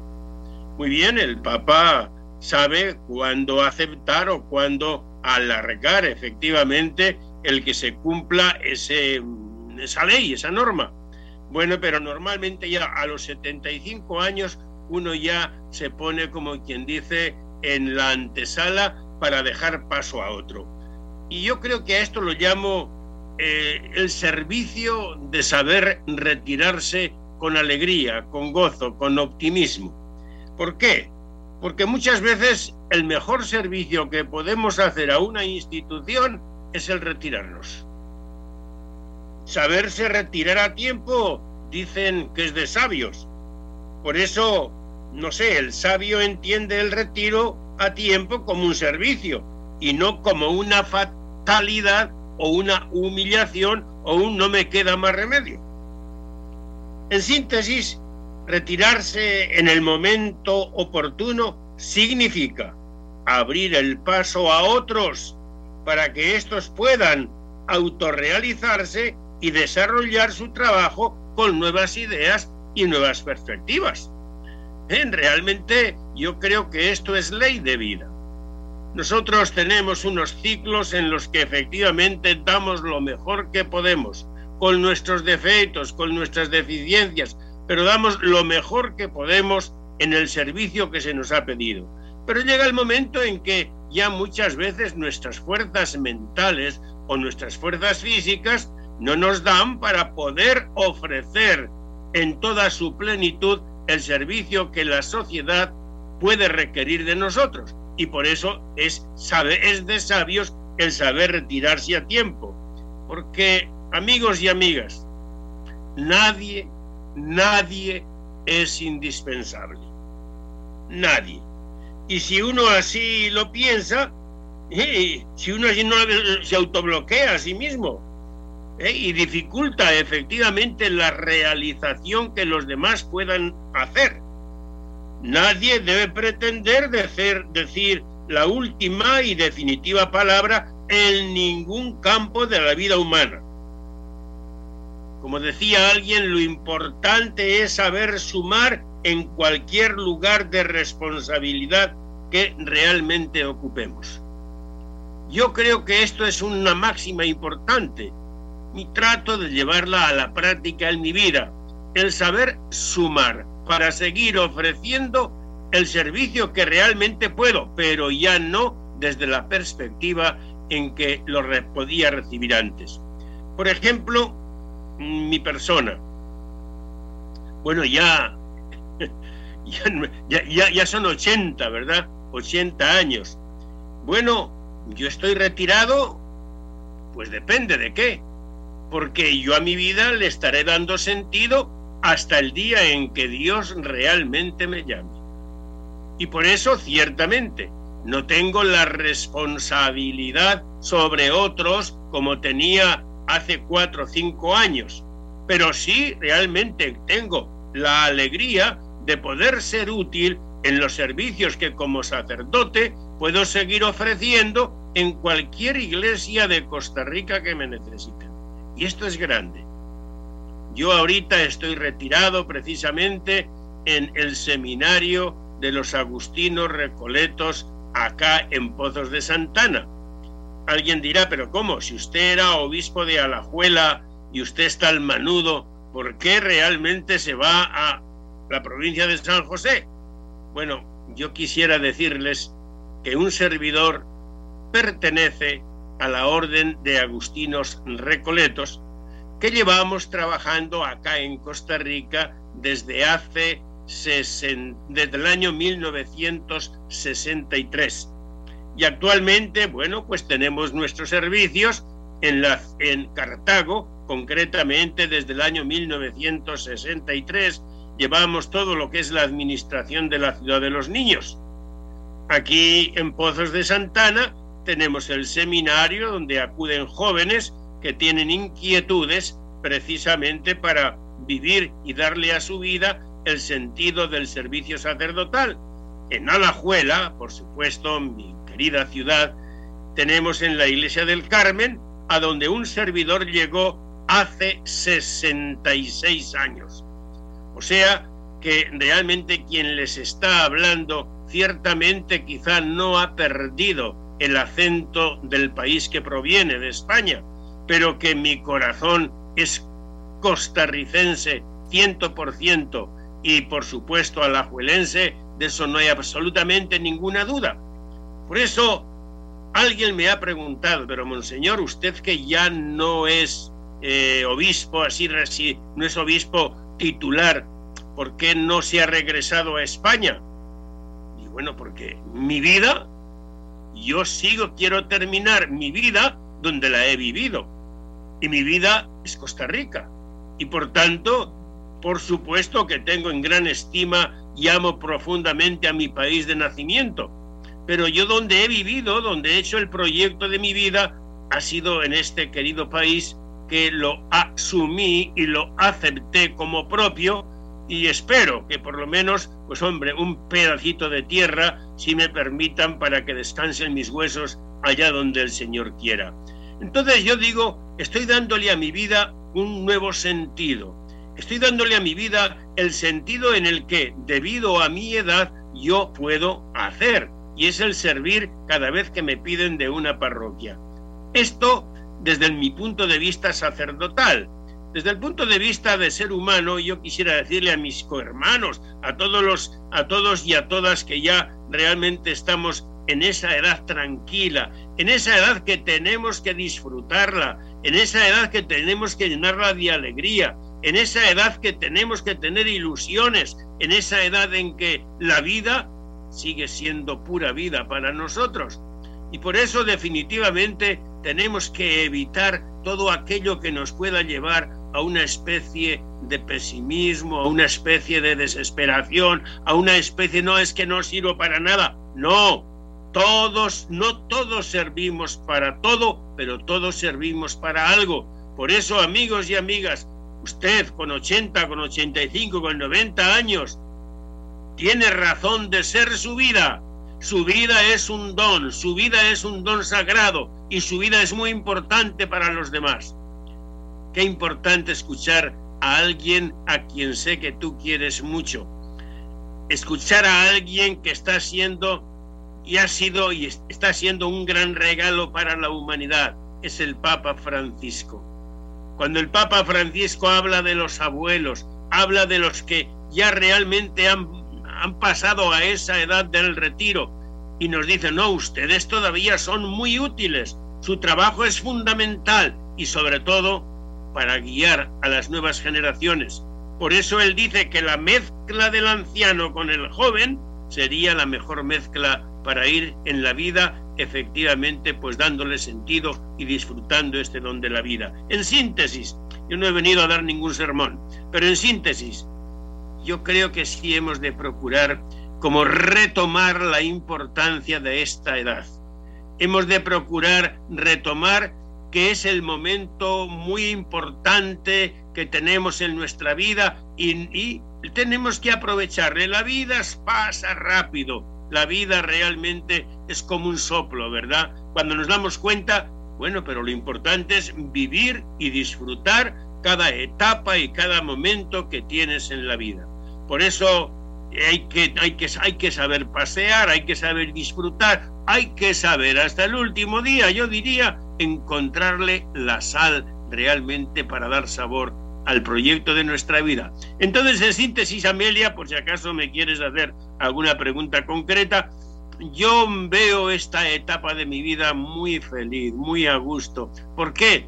Porque en medio de todo ya no tienes esa responsabilidad directa con nadie es simplemente una responsabilidad de servicio con todo aquel que pueda necesitar lo que tú puedes ofrecer. Y desde ese punto de vista, aquí en el seminario con mis hermanos Agustinos Recoletos, bueno, pues ayudo en la parroquia de Lindora, en Pozos de Santana, en Santana, en los pueblos de alrededor. Voy prácticamente por, por casi toda la diócesis de Alajuela. Este domingo último estuve en La Fortuna, estuve en, en Zarcero en fin, que mi vida sigue realmente muy a gusto con mis 80 años, pero disfrutándolos cada día más. Bueno, monseñor, bueno, qué belleza tenerlo. Me encanta ver lo que está entero, entero, entero, con esa voz maravillosa que Dios le dio. Eh, eh, ha sido lindísimo tenerlo, pero sí quiero hacerle una pregunta. ¿Cómo cree usted que ve la sociedad costarricense a los adultos y adultas mayores, monseñor? Mira, es una pregunta muy interesante. Vamos a ver, a veces por desgracia, no todos tienen ojos limpios para ver a quienes realmente han forjado lo que este país estamos disfrutando y no hemos sabido conservar muchas veces comenzando precisamente por las instituciones que albergan a adultos mayores. Eh, me da pena decirlo. Pero muchas veces, ¿verdad? Pareciera que los de edad avanzada estorban en casa y entonces enseguida los llevan a un hogar de ancianos. Y no es lo mismo que el que tiene la edad avanzada perciba el servicio de uno de su carne y de su sangre que no de un funcionario. Con esto no quiero decir que no esté de acuerdo en los hogares de ancianos, en las instituciones que acogen a los, a los de tercera edad. No, no, no. Hacen una muy buena labor algunos. Otros los tratan un tanto despiadadamente, porque ya hay cierta edad en que no somos efectivamente responsables de nuestros movimientos. Por eso yo creo que este campo debiera ser de prioridad porque es una edad en la que todos vamos a estar, nos guste o no nos guste. Todos vamos a llegar realmente a una edad en que no vamos a ser autosuficientes y vamos a depender de otros. Y por eso entonces la pregunta es, ¿cómo quisiera que a mí me atendieran cuando llegue a la edad adulta y no pueda valerme por mí mismo? ¿Cómo quisiera que me atendieran? Bueno, pues así debemos atender. Yo desde aquí quiero efectivamente lanzar como una especie de súplica al gobierno, revisar efectivamente cómo están atendidos quienes durante tantos años dieron tanto a Costa Rica cómo están atendidos en todos los sentidos todos los hogares de ancianos de Costa Rica, tanto públicos como privados. Sería bueno hablar muchas veces con algunos de ellos. Yo recuerdo hace unos años, fui a un hogar de ancianos y me llamó la atención el que muchos de los ancianitos en su silla de ruedas todos estaban mirando hacia el mismo lugar, hacia la puerta de entrada del centro. Y yo le dije realmente al administrador, oye, qué cosa más rara, todos están, dice, sí, monseñor, están mirando a ver si de vez en cuando llega algún familiar a verlos. No puede ser, amigos, amigos que me escuchan, no puede ser. Y disculpen que grite porque me hierve la sangre, no puede ser que a un abuelo, a una abuela, a una madre, a un padre, lo tengamos abandonado, ¿no recuerdas lo que hicieron por ti? Entonces, ante esta pregunta concreta, yo sí creo que nos queda mucha tarea por realizar. No solamente aquí en Costa Rica, esto mismo prediqué una vez en España este año, realmente también es que pareciera como que ya cuando uno tiene de 80 personas de segunda categoría, como que estorbamos. No, un ser humano nunca estorba. Un ser humano es imagen de Dios y ese ser humano sobre todo cuando se ha desgastado por sacar a su familia adelante y colaborar con lo que es el desarrollo de un país. Por tanto, me parece, ojalá, y que desde aquí, desde tu programa, Amelia, pueda llegar mi voz para que se revisen las instituciones que tienen a su cargo la atención de estos hermanos y hermanas, que se revisen y que hagan la pregunta a ellos, ¿qué, les parece a ustedes que les está faltando aquí? Y no es porque se les trate eh, como reyes, no, es para que por lo menos se les dé la importancia que tienen como personas humanas y como personas que han dado tanto de su vida a nuestra querida Costa Rica. Monseñor, qué que, bien que lo dice y que lo dice con esa fuerza que lo dice con esa fuerza, pero es una realidad que vivimos. Sí, supongo que en todas partes del mundo, pero a veces uno no quisiera que en Costa Rica se diera y de la manera en que se da. Entonces, hablarle, hablarle a los, a los que tienen a sus padres, a sus abuelos, que ir a ver y respetar y compartir con ellos. Pero también hablarle a esos abuelos que se sienten solos, Monseñor, que se sienten solos en tantos lugares no sé qué pensarán, pero sí sé que será, que, es triste para ellos. Esa figura de estar viendo la puerta a ver si llega a verlo alguien es muy fuerte. Entonces, tenemos todavía algunos minutos, Monseñor, para hablarle a esos señores grandes y señoras grandes que están tristes porque sienten que no llegan a verlos. Pues claro que sí, qué bueno y para mí es un honor y es un, de verdad una, una, una gran riqueza el poder dirigirme a quienes yo ya soy parte de ellos, porque quieras o no quieras, uno ya está en su tercera edad y doy gracias a Dios precisamente de ello. Pero yo quisiera, ojalá, a través de que esta es nuestra voz, ¿verdad? Es nuestra voz, es la voz de todos. Yo quisiera llegar a todos los centros, efectivamente, de Costa Rica y a todos los hogares donde a veces los viejitos están apartados de lo que es la vida normal de la familia. Ah, no, ¿para qué va a comer en la mesa si se le cae la baba? Si real, no, ¿para qué? No, no, no. Yo creo que el humanismo tenemos que recuperarlo. El humanismo tenemos que comenzar a vivirlo desde nuestra propia realidad y de nuestra propia casa y no olvidemos, no olvidemos, lo que dejamos de hacer con uno de ellos, también lo dejarán de hacer con nosotros. Así que si quieres el día de mañana que te traten como persona humana, como persona digna, tienes que también tratar tú a los demás. Y para ustedes, queridos amigos, amigas, queridos compatriotas, porque yo estoy, soy parte de este núcleo, un abrazo, un abrazo muy fuerte y mi bendición. Ánimo, su vida es muy importante. Su vida es todavía esencial en lo que es nuestra Costa Rica. El aporte que ustedes dan, están dando y que siguen dando es realmente es, es importantísimo. Por eso, amigos y amigas, yo les envío a través de esta querida emisora Radio Monumental y a través de, esta, de este programa, La Voz, nuestra voz, realmente les envío un fuerte abrazo, les envío realmente un, no sé, algo como lleno de esperanza, de ilusión.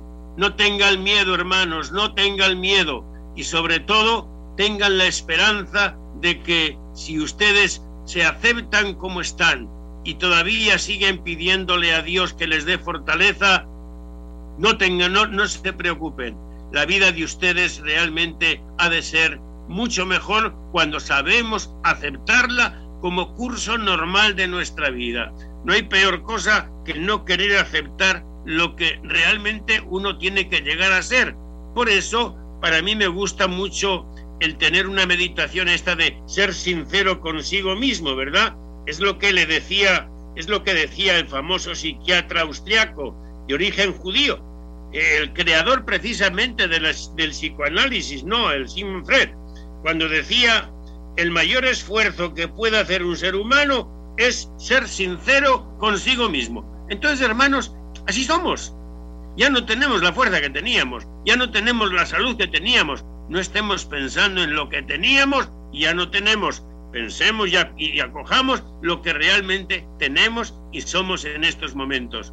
De verdad, como sacerdote, amigos y amigas, yo les envío mi bendición, esa bendición del Señor, para que les dé la fortaleza que en estos momentos necesitan. Y a ti, Amelia, de verdad también el agradecimiento, porque esta es la mejor forma de evangelizar. En 20 minutos llegamos a cantidad de hermanos y hermanas y por eso te agradezco mucho este pequeño espacio que me has procurado pues ofrecer. No, monseñor, yo le agradezco infinitamente a usted que haya aceptado estar con nosotros, porque la verdad es que creo que ha sido un momento muy hermoso escucharlo y muy verdadero y muy real lo que nos ha regalado y lo que nos ha dicho.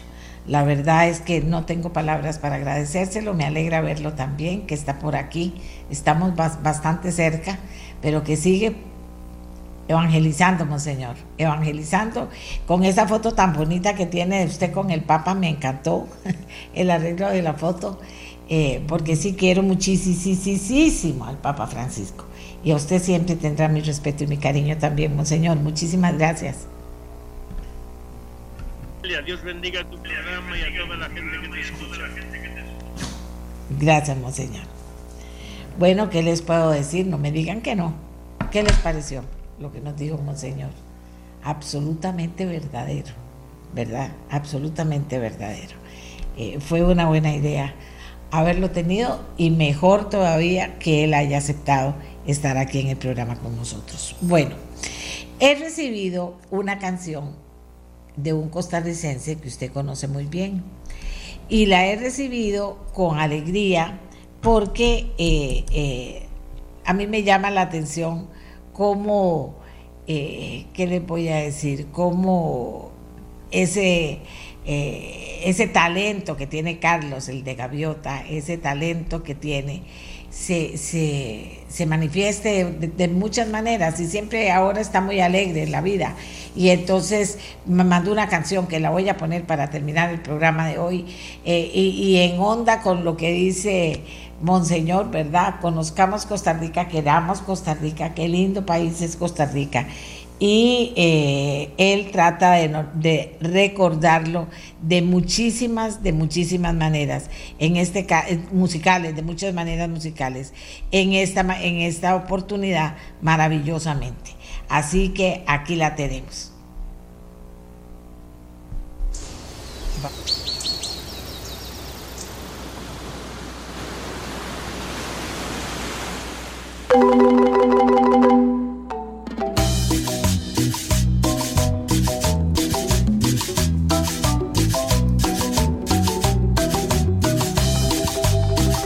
Ranchitos abiertos bailan y se ven reír. Cuatro chiquitas muy lindas de delire y de bribri. Mientras la gente de cañas, de nandachura y bolsón, se preparan una fiesta con el vino de coyol. En la zona de los santos, el rosario y San Gabriel tamalitos calientes y arracache pa' comer. Por el lado de Tucurrique se pone bueno el fiestón. Cuando están los pejibayes con jarrete en el hoyón. Costa Rica baila y canta con alegría y pasión. Y con unos buenos gritos que salen del corazón. Costa Rica baila y canta de la la montaña. Costa Rica baila y canta con alegría y pasión. Y con unos buenos gritos que salen del corazón. Costa Rica baila y canta de la. Y la canción Costa Rica baila y canta. Pida las emisoras para oírla, pero es una canción bonita. Baile en la fiesta de ustedes. Es una bonita canción que se llama Costa Rica Baila y Canta y que le agradecemos a Carlos Guzmán que nos las haya mandado. ¿De acuerdo? Y ahora sí, nos vamos hasta mañana. Este programa fue una producción de Radio Monumental.